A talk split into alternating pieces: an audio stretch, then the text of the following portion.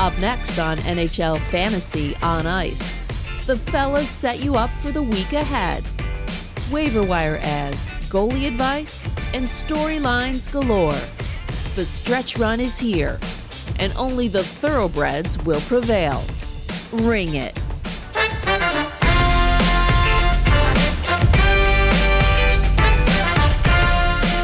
How's it going, everybody? Monday morning, Jensen and Reese, Fantasy on Ice.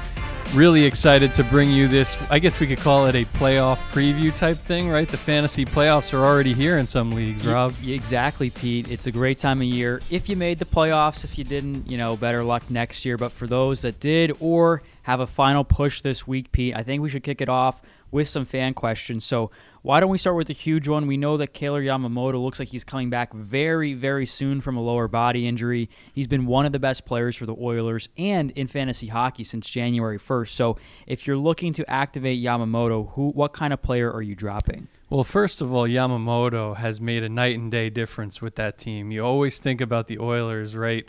And being driven largely by McDavid and Draisaitl. Mm-hmm. Draisaitl already a hundred plus point player this year.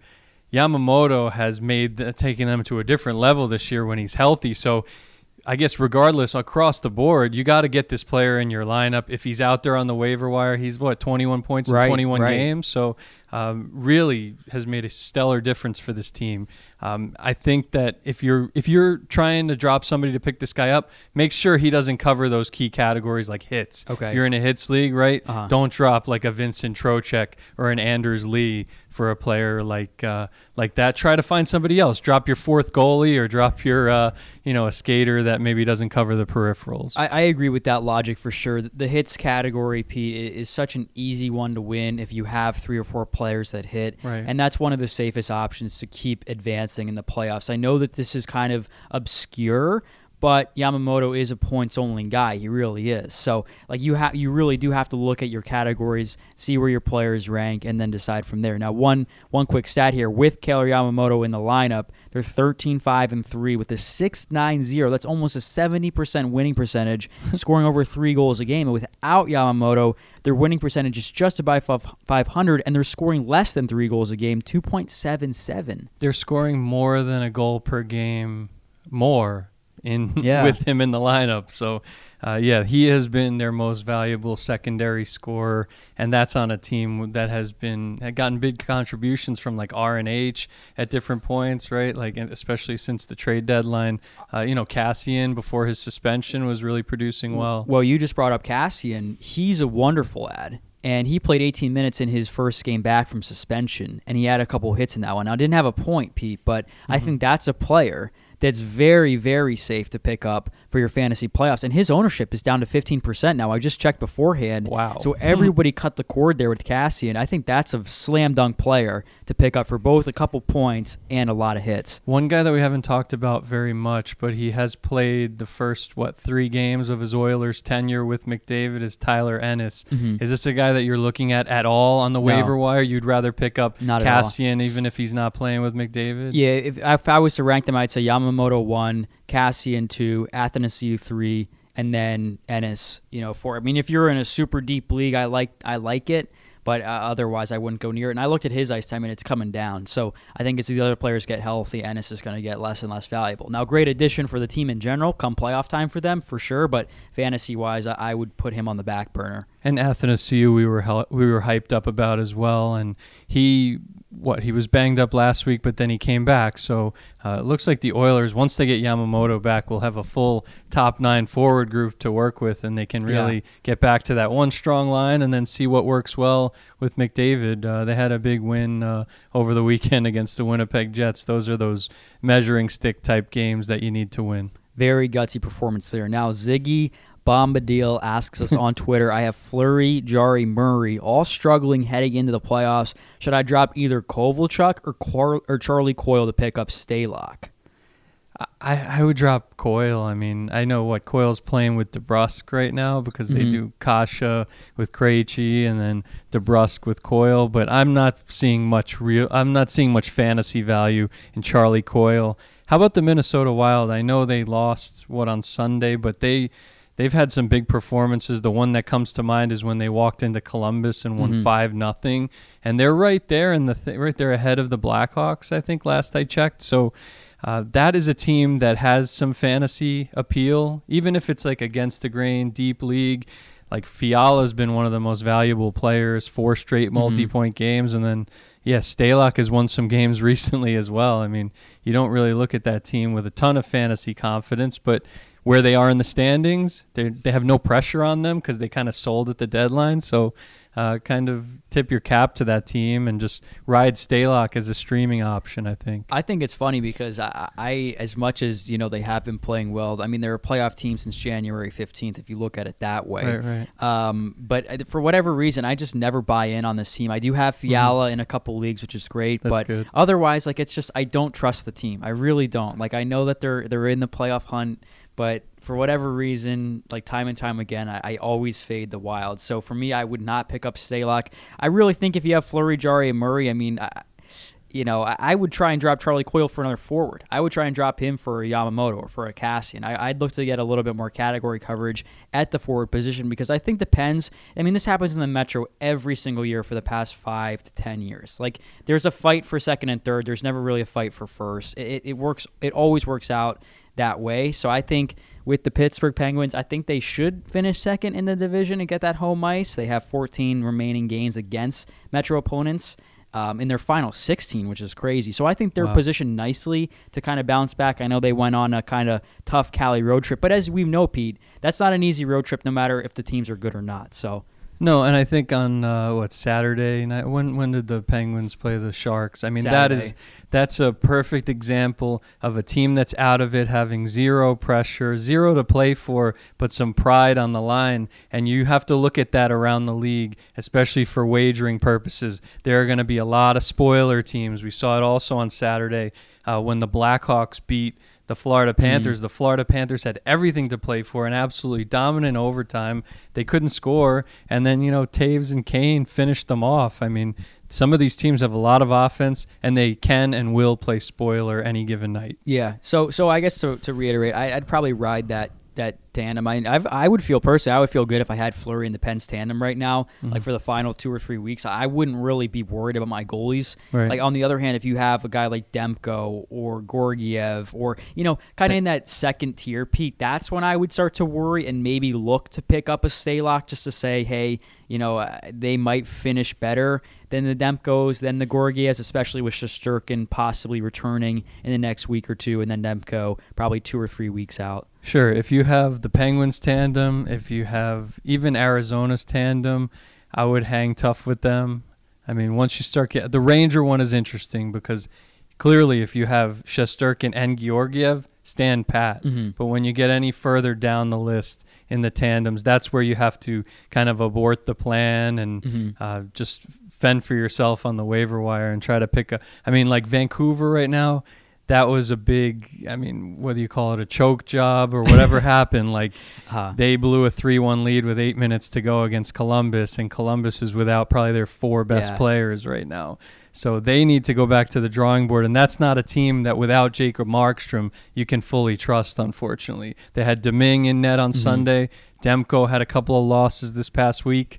I don't know. I mean, I don't know. You you were high on this team all along. Do you think they can survive Markstrom's absence for another three weeks? Let's say. Well, a couple episodes ago, I said, look, this is a real problem for them, the mm-hmm. Markstrom injury, because they have played a lot of those games, like the Columbus game this weekend, where, where they really should, they deserve to lose. But then Markstrom will come out with a huge stop in either late in the second or early in the third period that kind of keeps momentum in their sphere. So True. without him, like you're not going to get that save from Demko, unfortunately. He's, he's a young netminder. We're seeing this time and time again. Netminders are taking a lot longer to develop now. I don't think it's a shot to Demko. It's not like he, he I think he'll be all right for them. But Markstrom's clearly the guy there, and without him, they are going to struggle. I think to, to keep a wild card spot. For sure. They should still get in. I do believe that, but um, it might get a little dicey here down the stretch for Vancouver.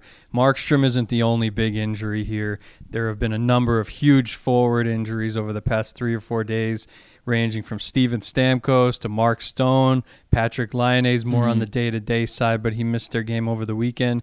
And even someone in deeper leagues like Burakovsky Yeah. in and out of the lineup every single day. So Let's start with Stamkos. I mean, Ondrej Palat, I think, is the obvious ad here. I picked him up in one league last night. And he hits, which is awesome. Like he that that's another player, great position, left wing, hits, checks that box, also gets some goals, some shots, pretty consistently. Like he's a player you really could have hung on to all year and made a case for that. Like any given week he's gonna have a good game. So always, always, always Tampa has a favorable playoff schedule, which gives Palat our stamp of approval. Yeah, second most favorable schedule based on strength of schedule update from the NHL stats crew. It's available on nhl.com slash fantasy. Go and check it out and use that to break your ties. Look at the home road splits, look at the games remaining, and look at the opponent uh, points percentage. Absolutely. And we saw Sergachev had a huge weekend for them too. On an underrated little, like whether you can call it a second power play unit or first, depending on the day, whatever yeah. Coach Cooper's feeling. But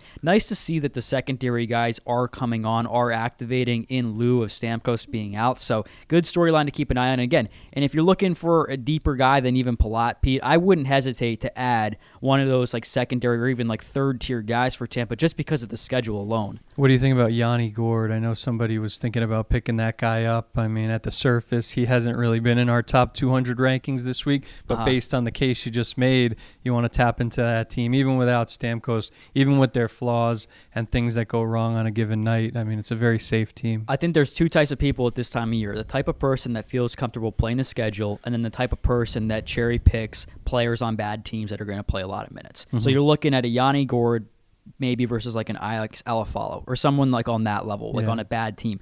I I tend to side a little bit more with the high upside guy on a bad team because it's all about ice time for me. Yanni Gourde, though, I mean he he's proven that he can play and he can play north of 15 minutes if needed and, and chip in some goals and assists. So I like that play. I would side with you if you were the, the type one person there. Uh, I'm a little bit more trying to hit on the high upside and win the league that way, but it does come with a lot higher risk too, especially in plus minus. So you are uh, the defenseman expert over here. So Good fan question from Mark. Who would you start this week, Sam Girard or Rasmus Dahlin? I think that fits the same bill as what you were talking about. Dahlin, higher end player for a much worse team, and Girard is on James's top 10 waiver wire list this week after a big week.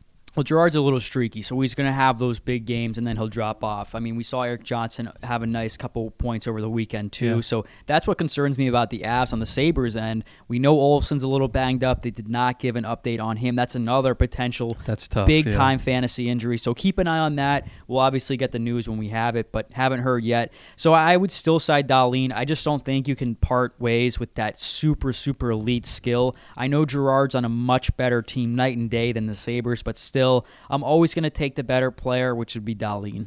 Okay. And uh, what do you make of the Carolina Hurricanes struggles? Because we got a couple questions about Vincent Trocheck, yeah. people trying to pull the plug already. That kind of files into the thing where, yeah, with hits and stuff, like be a little more patient. Sometimes these things, after a trade, they don't materialize right before your eyes. It might take three to five games, but is it worth that wait? Like, is it worth uh, sacrificing three to five games just to get maybe a couple of big games out of Trocheck? I think you should if if there's another intriguing player available, I'd be very tempted to to cut the core with Trocheck. I mean, look, we were big fans of the trade for sure. I think that's more of like a general hockey thing than fantasy. Yeah. When you look at the wings on Carolina, I mean, you're looking at guys like Martin Necas and Nino Niederreiter, who he's been playing with, and like that's just not going to get it done. He, yeah, he's going to need surefire wings, and even if he bumped up to the second line, it'd be Warren Foegele, who I have no interest in, and Justin Williams. I mean, like there's no, absolutely no appeal. So sometimes these wings at the deadline will have a much bigger impact. Like Athanasiou, for example, I'd, I'd be willing to be patient on him. But a center's got too much responsibility out there, especially with wings that are unproven. So I would look at other guys and say yeah, I'd be willing to cut the cord on Vinny. And look at Vinny, his role right now. He's not only getting adjusted to a new team, he has the high, the high center face-off load the team has both of its goalies injured, so they need his help on defense. Like, and the team's struggling right now. Carolina can't win a game, it seems. So it's like that's his primary responsibility is to have the back end covered, and maybe the offense, at least in the short term, is not on the top of the to do list for Carolina. You know. I mean, who would have thought Peter Mrazek coming back would be like a godsend, right? I mean, he's been so poor, and like let alone like they're hoping and praying he comes back. Yeah. So, uh, with that said, Pete, I know we got a couple questions on this Alex Nedeljkovic goalie for the Canes, who, who's had a pretty couple tough outings here. Yeah. Um, what are your thoughts on him with with a decent home schedule this week coming up? Yeah, I know they have a couple of uh, favorable, winnable games. I mean, it's kind of like I wouldn't put him into the top 200 overall just yet. I think if any goalie's going to move into that conversation, maybe it'll be like a Stalock or even I don't know a Pekka Rinne. Like I would Mhm. rather have those guys, uh, even though Nashville is in a split right now and they're not playing particularly well. I would still lean toward those more proven guys on proven teams. I don't know if Carolina is going to make the playoffs. Uh, I really don't. And and like you said, like they're waiting for um, Mrazek to come back, but they're probably not going to get Dougie Hamilton back. And without Dougie Hamilton, I can't say with confidence that that team's going to make it into uh, mid-April. I, I agree wholeheartedly there. Now, this is just the problem with the goalie position this year. You and I do the top 25 goalies on Mhm. NHL.com every week, and we struggle to get guys in, even at the end of the top 25. Okay. So when you do the math, like that's not even a goalie per team that you can pick up. Like you're looking at a very small pool of Right. players that are going to make a difference in fantasy. So the fact that we're splitting hairs here about Nedeljkovic, about Stalock, I think that says everything you need to know about this position in fantasy right now. And look at what we were doing on Friday, right? Uh, Georgiev won Thursday night against the Canadiens. We were pumping his tires. Oh, Lund- Lundqvist doesn't play anymore. Then he had a stinker on Friday. The Flyers ended up owning the weekend, which I think we were both pretty shocked Mhm. at that they won both of those games against the Rangers and they beat Lundqvist on Sunday. But on Friday, like we were looking at Georgiev and we were looking at like the guys from like 16, 17, 18 through 25. Meanwhile, Thursday night, Georgiev wasn't even in the top 25 in general. And we were looking at all those guys like we'd rather have Georgiev than all these guys Mhm.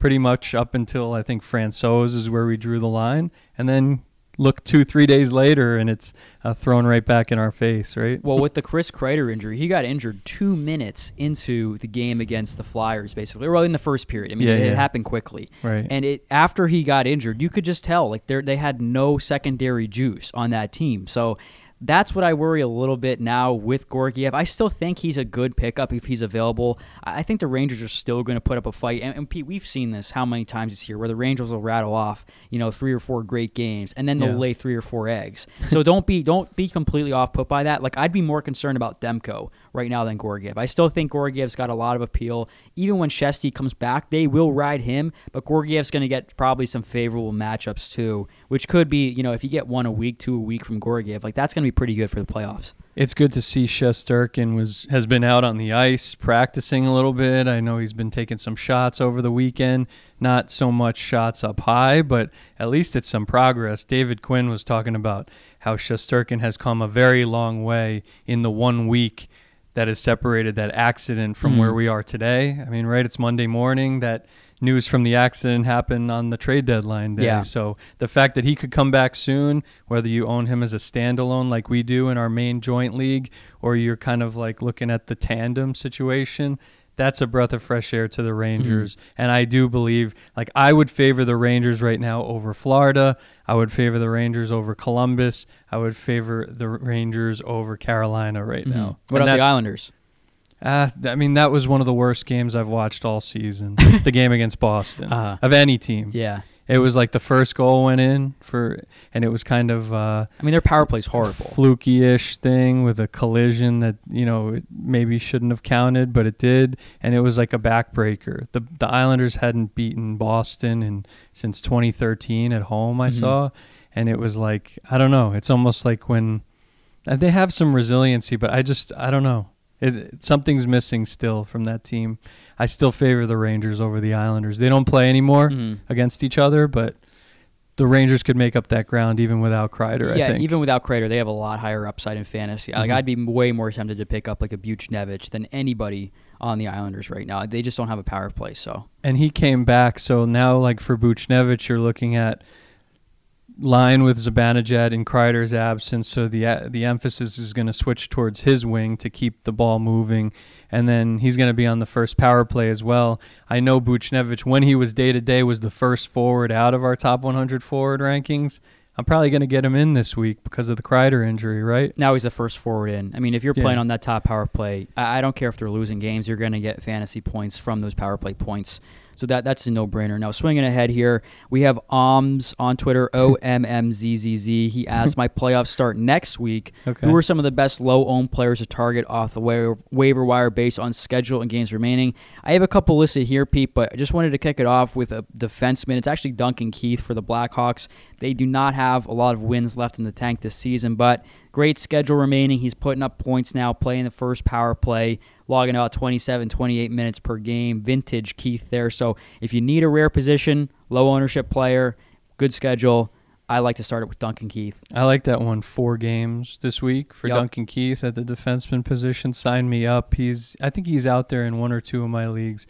I got to get on that after Robbie just made the case for him right there. Other waiver wire pickups that I think are making some noise besides Keith, besides Ondrej Palat, who we said, uh, Emil Bemstrom from the Mhm. Columbus Blue Jackets was out there on the first power play, scored the go-ahead goal on Sunday. You look at everybody there without right now: Atkinson, Seth Jones, Bjorkstrand, Elvis. I mean, it hasn't been a problem. Uh, it wasn't a problem in that game because they had an epic comeback. And Bemstrom is a guy four goals in his past five games, so uh, that's got someone I would take a little bit more seriously this Monday. I like that because that's a kind of a high upside guy and on a team that you know is hanging around there. They're playing tight games, even if they're losing. It's usually by just a goal. So I like the Bemstrom ad a lot. I think that's where you know you, you get into those deeper leagues. You see that name, you might not really recognize it, doesn't jump out at you, but you're going to get value if you add that player now and ride it out. I mean, Bjorkstrand's out the rest of the regular season, so you're going to get those goals. You're going to Yeah. get those looks, especially from a young player with upside like Bemstrom. Another guy who's been piling up goals lately is the guy that Bobby likes, uh, Denis Gurianov. But I'll give you two other names that are kind of in that un- relatively unknown category. There's uh, Danton Heinen, who I know you think is a good fit with Anaheim, and then there's Andrew Mangiapane. Uh, I mean, those are guys virtually unknown to the casual fan. Who do you like more for the rest of the season? Mangiapane from Calgary or uh, Danton, Danton Heinen from the Ducks? I would take a shot at with Heinen. It just he, he he to me seems like a safer player. Okay. Looks like they stuck him with Adam Henrique, who who's been great for fantasy the past three or four weeks now, Pete. So I like the Heinen ad. I just I just feel a little bit safer about them. We see Calgary this year, however many times they've been shuffling the blender out there. I- It's hard for me to say like. I know Mangiapane's got that Backlund and Tkachuk exposure, which is is valuable, but I think when you look at the two player, the two players just side by side, Heinen versus Mangiapane, Heinen's a better player. Yeah, Heinen showed some flashes in Boston for whatever reason, could never seem to take that next step fantasy wise, but it's kind of like uh, I don't know, similar in some ways to like when Galchenyuk went to the to the Wild. It's just get him out of that spotlight, get him on a team where he can uh, develop some chemistry with some unselfish players like Adam Henrique. Even though he scores a lot of goals, I would categorize as an unselfish player, a Mhm. team first player that can make the team the players around him a lot better. Now I would look at Davies' team here in the Devils. I know he went to the followed them around Cali a little bit. They had a couple good games, Pete, and and Yeah. Nikita Gusev is having a real strong end of season here. That's a player I'd look at too, and just say you know forget the plus minus, but this guy's going to rack up the points. He's on pace for 50 points now, very quietly. He's got a couple multi-point games in his last few, so I'd look at Goose as a guy that hey, this could be the difference maker for your fantasy window here the next three or four weeks. I mean, circle back from when we were talking about this guy in the preseason, and then first two months of the season with John Hynes, he Mhm. was in the doghouse. He was playing on the third or fourth line. Now he's playing in the top six. Now he's piling up the points. I mean, this is now going on for two months where Gusev has been providing hidden value. So yeah, I'm with you on that, man. I don't have him in any leagues, but if I'm in a deep league, and remember, put the contending team thing aside after a certain point, Yeah. and Gusev uh, has a chance to set the tone for the rest of his NHL career with how the second half is unfolding for him. We're recording this on a Monday. Right now, he's on a six-game point streak, Pete, with nine nine uh, points. He's actually a plus four, so forget what I said about plus minus there. He's got six power play points.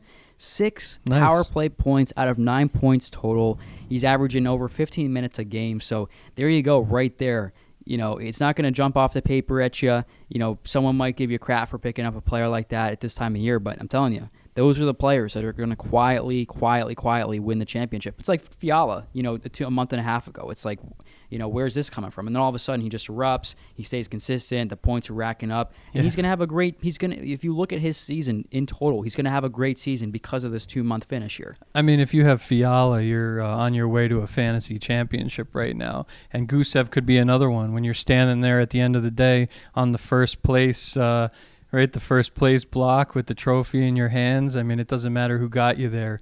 Uh, Gusev might be a guy that uh, you push through with him and uh, you leave everybody else uh, kind of shaking their head along the way. Now, what about we talked a little bit about Mikael Granlund last week, Pete. That's another guy Mhm. that's been out there. I saw he played 20 minutes in his most recent game. That's ridiculous for a forward, especially of his caliber. So he obviously went the other way in the Fiala deal. It looks like Minnesota's kind of quietly kind of winning that trade. But are you seeing appeal here? Final stretch for Mikael Granlund, left wing, right wing.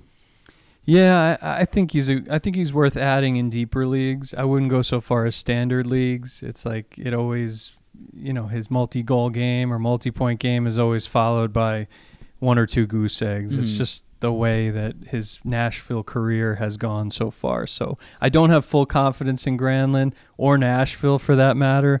I mean, the the way the West is going, Minnesota might get in over them. You really never know. So uh, maybe that's a little crazy to say and think about, but it's the reality. I mean, Nashville plays well at home, but doesn't always win. So, and then on the road, they're completely different teams lately. So, yeah, I, I think uh, Granlund, I'd take a pass on in a standard league. That's just me. Okay, and what about there's two center only guys, Philip Danault and Paul Stastny. Stastny's hovering right around 20% ownership like he has all season. Danault was dropped frequently um, when he missed some games. Now he's back. He's starting to produce again.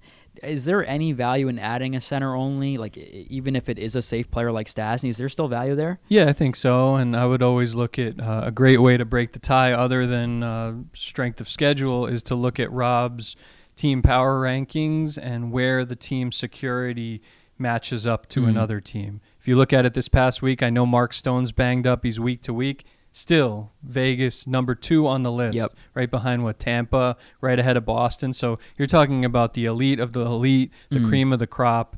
So I would lean toward Vegas every single time. And Paul Stastny is playing not with Pacioretty, he's playing with Reilly Smith and Marchessault, and Pretty doing a fine job there. I like that position, that lineup placement a lot for him, and it, Yeah. it's. I mean, this is. Let's be honest. This is a good problem for for the Knights to have to be able to plug and play these guys with anybody. I mean, now William Karlsson, while Bill's playing with Patches. I mean, that's an awesome little duo there too, like, which doesn't hurt Patches' value at all. So this Stone injury, yeah, if it's long term, it's not good for their success in general hockey, but fantasy wise, even now with even like Alec Martinez on the back and producing with them, like this is not. You're not going to struggle if you own a lot of these Golden Knights. So yeah, Vegas will not win the Stanley Cup without Mark Stone. I mean, that doesn't even really need to be said. But in terms of plugging the gap, they've also they have Chandler Stephenson, who's played really well when he's gotten time with Pacioretty this year, and now after all, he's back with Pacioretty Mhm. on the right wing. I saw so it's Pacioretty, William Karlsson, and Chandler Stephenson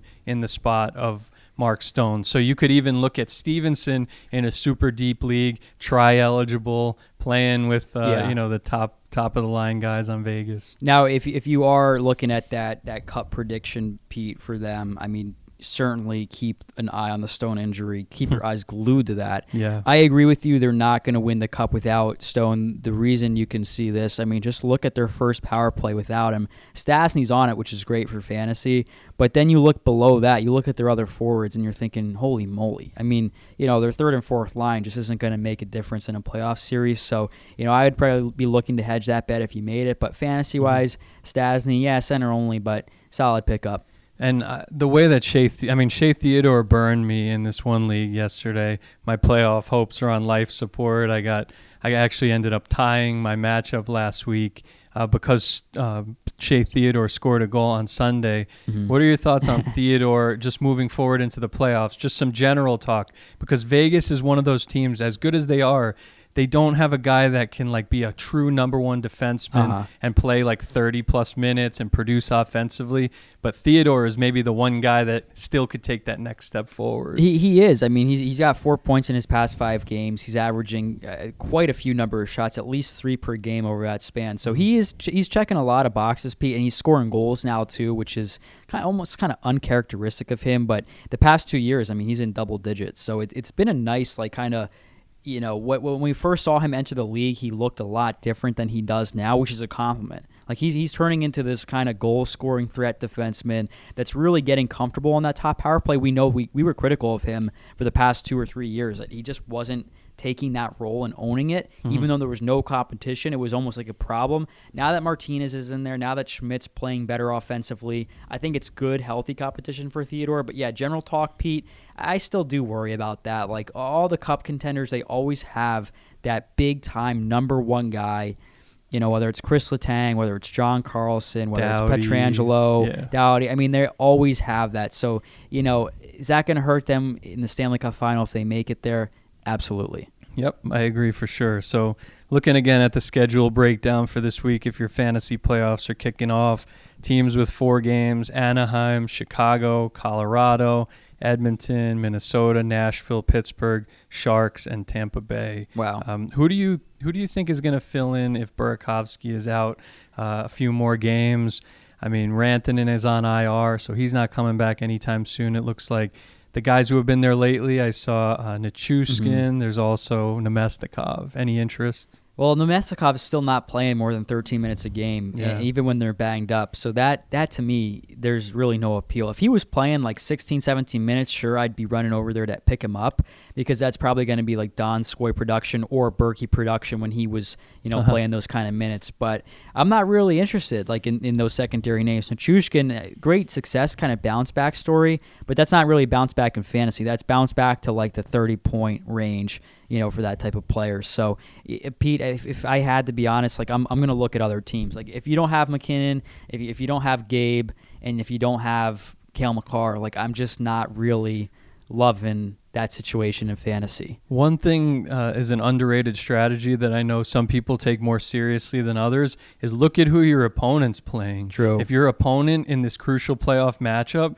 is play, if they have Landeskog or MacKinnon, try to get the other guy. Try to m- take a stab at Yeah. uh, or something to potentially offset some of the production. Because if they get the points, uh, there's a good chance Nichushkin might get a few of them or or No. Namestnikov. It's a little risky, but it could pay off. No doubt. I actually think that's that's a funny strategy in a way because it's kind of like a shark move. Yeah. Um, oh, but you can throw uh, Francouz into that mix too. He's been great, Pete. So, like general hockey wise, the Avalanche team, I'm very impressed that they keep responding to these critical injuries over and over again. They find ways to win. So you can't say enough good things there. But fantasy value wise, yeah, like you're, you're not going to get a lot from the Nichushkins or the uh, Namestnikovs. if the Avalanche get healthy at the right time, we know they have a tough road. They're probably playing Dallas in the first round. They're probably playing St. Louis in the second round. Do you have any interest in investing in their Stanley Cup chances, assuming they get healthy at the right time? I think that I still think they're a couple pieces away. I mean, luckily for them, Tyson Jost stepped up big time over the past three or four games. That's a mm-hmm. player that was non-existent until recently. Yeah. But I don't think when you when you come down to the playoffs and you have hard matchups, I don't think those guys are going to put you over the edge. If they matched up in round one against Dallas, I'd be all in on Dallas in six or seven for sure. I mean, Dallas, I, I think as much as they've been quiet this year, it's a good thing for them. Like they, they don't need to blow through the regular season. If they get hot at the right time, Seguin starts scoring a little bit more, which he has been. Like that's that's a much more of a total threat team to me than Colorado. Yeah, Dallas has been playing playoff hockey all season long, and the teams that are going to run into them in the first round, second round, might have a rude awakening, right? Because Yeah. not all the teams out there are playing that uh, solidified playoff style like Dallas does every single night. And if Right. Dallas scores three goals on you in the playoffs, 95% chance they win the game. That's it because they've been playing that way all season long. They've been playing these low scoring tight games. But and, and I know it's frustrated you and I because I know you had Seguin in a league. And, yeah, it killed me. and I, I mean, was- it, it killed me. And I was like a Hintz guy. I wanted to get these kind of sleepers, thinking that the Dallas secondary scoring was going to erupt this year. It didn't happen. Of course, no surprises there. but I I think that's a good problem when it comes to playoff hockey. Like you know how to win these tight games. You can win low scoring games. Whereas Colorado, I think they hit their real stride a couple times in the season, putting up four or five goals a game. But with these injuries, it's just not going to be able to be long term success. Yeah, and they kind of put up their best stretches kind of in this uh, low pressure, under the radar stretches. I mean, these are not high stakes. I mean, to me, the high stakes games for them were like when they played the Washington Capitals right Yeah. before the Stadium Series, and then the Stadium Series, and they came up they came out flat in both of those games. They didn't get a point in either. So I still do worry about the big games for the Avalanche uh, against those elite championship caliber teams. But back to the fantasy playoffs, how at what point do you look at games remaining and throw it out the window and just take the better player because we got a couple of good fan questions.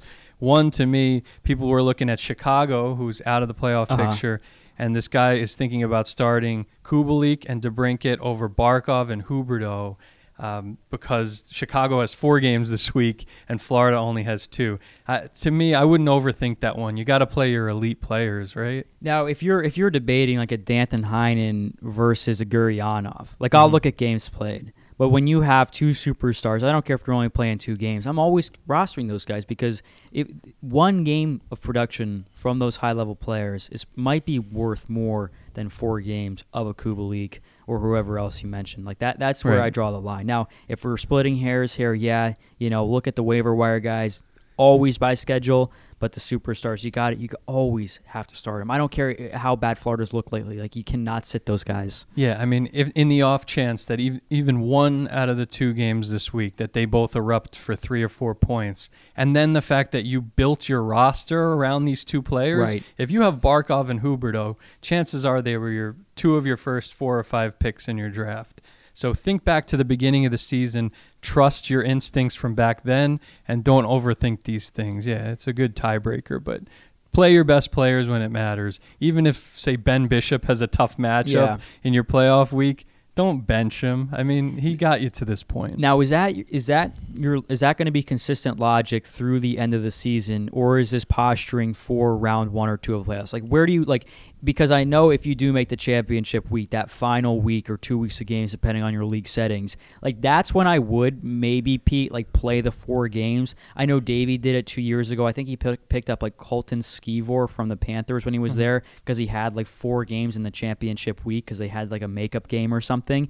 So so maybe in that situation, if you're really trying to win one week and you're down to the wire, you have a couple injuries, maybe I'd consider it. But otherwise, I just I think that the long term strategy really is to just always play the superstars. I think the deeper you get, you feel like a lot of the time it's house money and you can afford to lean toward like a guy that's just getting hot towards the end of the season over a proven guy. Mhm. But yeah, I think uh, beginning of the playoffs, this is like where you take the big picture into account and then Yeah. you, you cross that bridge when you get there a little later. And truthfully, I mean, at the end of the day, like y- your roster has to be already set up pretty well. I mean, for you to advance in the fantasy playoffs, like you're not going to win round one with you know five or six waiver wire guys like Heinen chugging along, right? It'd be Yeah. great to see that, but but you should be at this point, you should feel pretty good about your roster with maybe like one or two tweaks, just pending on injuries, you know, over the final couple weeks here. Yeah, for sure. And also, like, the timing of the games is really important.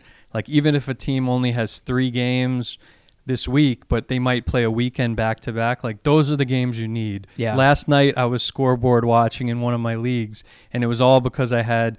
I had a guy going Kopitar who's been amazing for my team uh, through all the bad times for LA this year. He was going in the 10:30 Eastern game against Vegas, and my Mhm. opponent had Shea Theodore. Wow. He had Shea Theodore score a goal. I had Kopitar, Kopitar score two, but that's the fun of it. And then I jotted down for all the listeners here uh, the teams with back to backs this weekend Uh-huh. Carolina, Columbus, Minnesota, Pittsburgh, San Jose, and Tampa Bay. So, like, Okay. if you have a Fiala, a Stalock, those guys are going to play Uh-huh. this weekend. big games. Columbus, Bemstrom, you know, some of these other fill-ins from that roster. Yeah. Pierre-Luc Dubois. These are guys uh, that are going to be playing two games this weekend, Saturday, Sunday, back-to-backs. That- I love that strategy. That's a good one, Pete, because you're right. I mean, you that can that can make up all the difference for you right there. Even if you had a slow Monday through Friday, but then you get that Saturday Sunday push, that could do it. And Trocheck too. We've talked a lot about Trocheck here. Uh, the period in between. If your league counts hits, if it counts block shots, and then maybe he drops a multi-point game over the weekend. Mhm. Carolina also a team uh, with you know among the most games remaining, including a back-to-back this weekend. It's true, and, and I'm I'm looking at our waiver wire list here again, Pete, just to throw out some more names. Uh-huh. But I mean, it's it's kind of you know it's it's drying up a little bit at every position. Forward wise, has been absolutely the most deep this year. We've got a guy like Joel Kellman on the list from San Jose, who's on a three game point streak. It's interesting to see him playing around 15 minutes per game. Mm-hmm. Like if you're in a real deep league, like these are the type of players you're you're, you're looking at. But you know, where I have to come in and caution everybody is you cannot part ways with a good, you know, top 100 season to date player just because he's cold lately. Like you cannot be moving that type of player for one of these like waiver wire cuff guys. Yeah, I agree with that. Don't uh, don't go too crazy picking up a no name just because he has four straight games with a point or something like that. Go with the trusted guys, guys we've been talking about all season, like Gurianov, Mhm. Like uh, you know even Bemstrom. We've mentioned a number of times. Robert Thomas is a big Yeah. one. I saw Robert Thomas has new line mates. He's playing second line center. Um, with Zach Sanford and David Perron, and then they're stacking their first line these days. Jaden Schwartz, Ryan O'Reilly, and Brayden Schenn. So uh, Robert Thomas clearly, like the Blues are working around him. He's a big Mhm. part of their present, and I'm curious to see if he sticks in the top six even into the playoffs when Tarasenko comes back. That could happen. Yeah. No, that could be a major one. And Thomas, like they, they like to play him a lot too. The only thing with Gurianov is is he's he's playing like 11 minutes a game, Uh-huh. and he's he has 20 Still goals. He has 20 Yeah, goals in 60 games. And that probably leads them. Right. It might Right? it might be right up there. So I'm just like not that I'm questioning the coach's decision or anything, but I'm just kind of struggling to see how, especially a team like Dallas that needs more scoring, you don't give the guy a little bit higher ice time. I know that's from a fantasy lens because I want to see him produce even more, but that's like where it's like, okay, is Robert Thomas a more valuable player because he's playing more? Yeah, I think Robert Thomas is more valuable than Gurianov for the rest of the season to break that tie. Uh-huh. Um, couple other fan questions before we wrap this thing up. Um, this was an interesting one from Matt on Twitter. Eberle or Zucker? I know the Islanders' top line was playing a little bit better. What Lee, Barzal, and Eberle. Mm. Eberle's shown a pulse lately, but I would still lean towards Zucker even during the Penguins' tailspin. What do you think? I think so too, just with the caveat that you know Hornqvist is the player that you wanted to get in on. Um, Rusty's the guy that you wanted to get in earlier in the season. Like Mhm. those are the guys I feel strong about. Zucker, I know he had two goals against Anaheim, but he's been a minus, I think, like seven or eight since he's got to Pittsburgh. Oh wow. And that to me, like I know it's it's a bad stat, sure, but sometimes that means that the line's not really working out too well. So Mhm. I, I'm a little worried that Sully, especially after the losing streak, might tweak something there. It might be a little shot at GMJR if that does happen, but they have butt heads before, so you know, look for Zucker maybe to bump down to the third line if this losing streak continues. And like with many other players before Zucker, you assume it could be a good fit, but it's hard to play with Sidney Crosby. No knock on him. It's just the way he plays. Like some some guys are a great fit, some guys are not. I mean, Connor Sheary was playing back up there instantaneously after they got him back. And as much as like Zucker is a bigger name, Mhm. former 30 goal scorer, like Sheary might be the guy that sticks there for the rest of the season for better or worse. Yeah. So, you know, approach Sheary on the waiver wire with your uh, with caution, Uh-huh. but uh, with knowledge that he has the staying power on that line. I think. And Eberle, you know, he has he has had a couple good games and he's playing high ice time. Like I know the Islanders aren't aren't heavy scoring wise, but I feel safer about Ebbs. I really do. Uh-huh. Like if Trotz likes this player and whatever player Trotz likes, he's gonna play north of 16 minutes. So I would sign up for Eberle just to be guaranteed a good plus minus and a couple points over the remaining couple of games. I really would. I, if, if Eberle was available in my league, I'd, I'd strongly considering making that switch. Honestly, between Zucker and him. And Eberle last year in March really it reignited when he was back on the line with Barzal, and then in the playoffs was a real big Yeah. difference maker with his power play points, with an even strength role. Uh, with New York, who's always starved for offense. But Eberle, like when their offense gets going, when Eberle gets going, I feel like to- we've seen that before for sure, Pete. And and I know the Islanders are, are you know clawing on to the playoff spot they hold, but Mm-hmm. there's no one else behind them breathing down their neck. So no matter how bad they've been playing for the past two months now, it doesn't really matter. Like they, they're probably going to make it based on that alone. If there were player, if there were teams behind them that were healthy, playing really well, I'd be worried. But there's really not. Florida sold at the deadline. The Rangers are too banged up now. Um, Carolina is a pretty average team without Dougie Hamilton and, and some of the other guys. So I think the Islanders are safe. even Columbus is like just totally you don't know what to expect any given night. You you loved what you saw from them on Sunday, but you didn't like what you saw from them the previous game. The Islanders are a little bit more consistently competitive, Mhm. right? Even the games they've been losing lately have been I mean other than the Boston game, they went to overtime with with uh, the Rangers, overtime with the Blues. Yep. They're they're so competitive and they have Trotz to thank for that. So Mhm. yeah, that's just something to keep in mind there.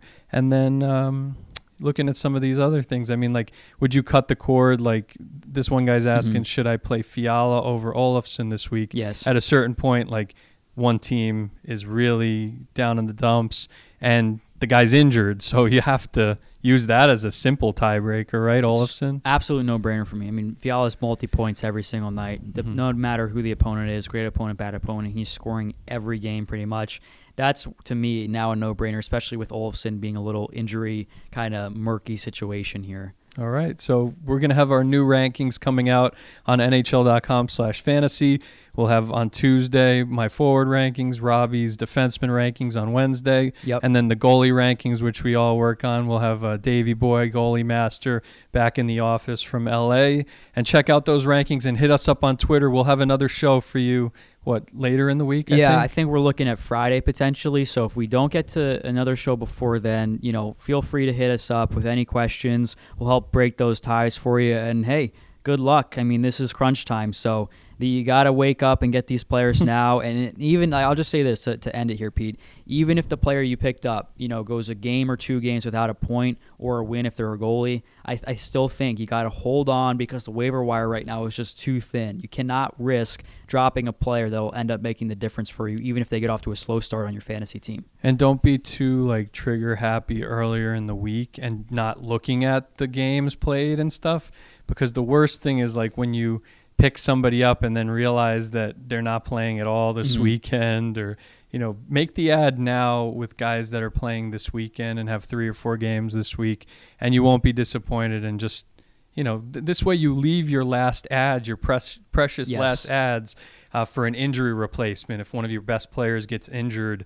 on Thursday or Friday then Yep. you have some flexibility. If you spend your 3 or 4 waiver wire ads now then you're going to be out of luck if somebody gets injured. Oh, and check out the the start feature on Yahoo. If you do the start for the week, it's like a nice way for people like us who are in too many leagues, Pete, to like set your lineup, but also Yeah. make sure you have the correct goalie starting because there are some some wonky ones. Also, make sure you have a guy like Nathan MacKinnon playing over Bo Horvat, stuff like that. Just make sure cherry pick it ahead of time. Make sure your schedules are good to go in case you forget one day too. And also check back if you do that auto set and then you make a move. Sometimes it doesn't, um, it, it like kind of resets. Yeah. So Yeah. use the auto setting thing, but then check your roster after you do that, especially if you're wheeling and dealing on the waiver wire this week. No doubt, no doubt. And that'll do it for us. But leave us a review, five stars on Apple, whatever platform you give it.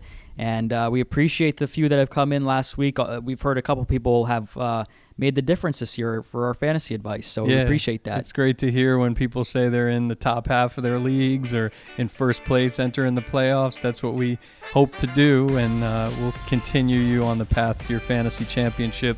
So for Rob Reese at NHL Reese on Twitter and Instagram, myself, NHL Jensen, on the same two platforms. Hit us up. Don't hesitate. We'll help you win your league, and we'll talk to you again later in the week. Thanks for listening to NHL Fantasy on Ice.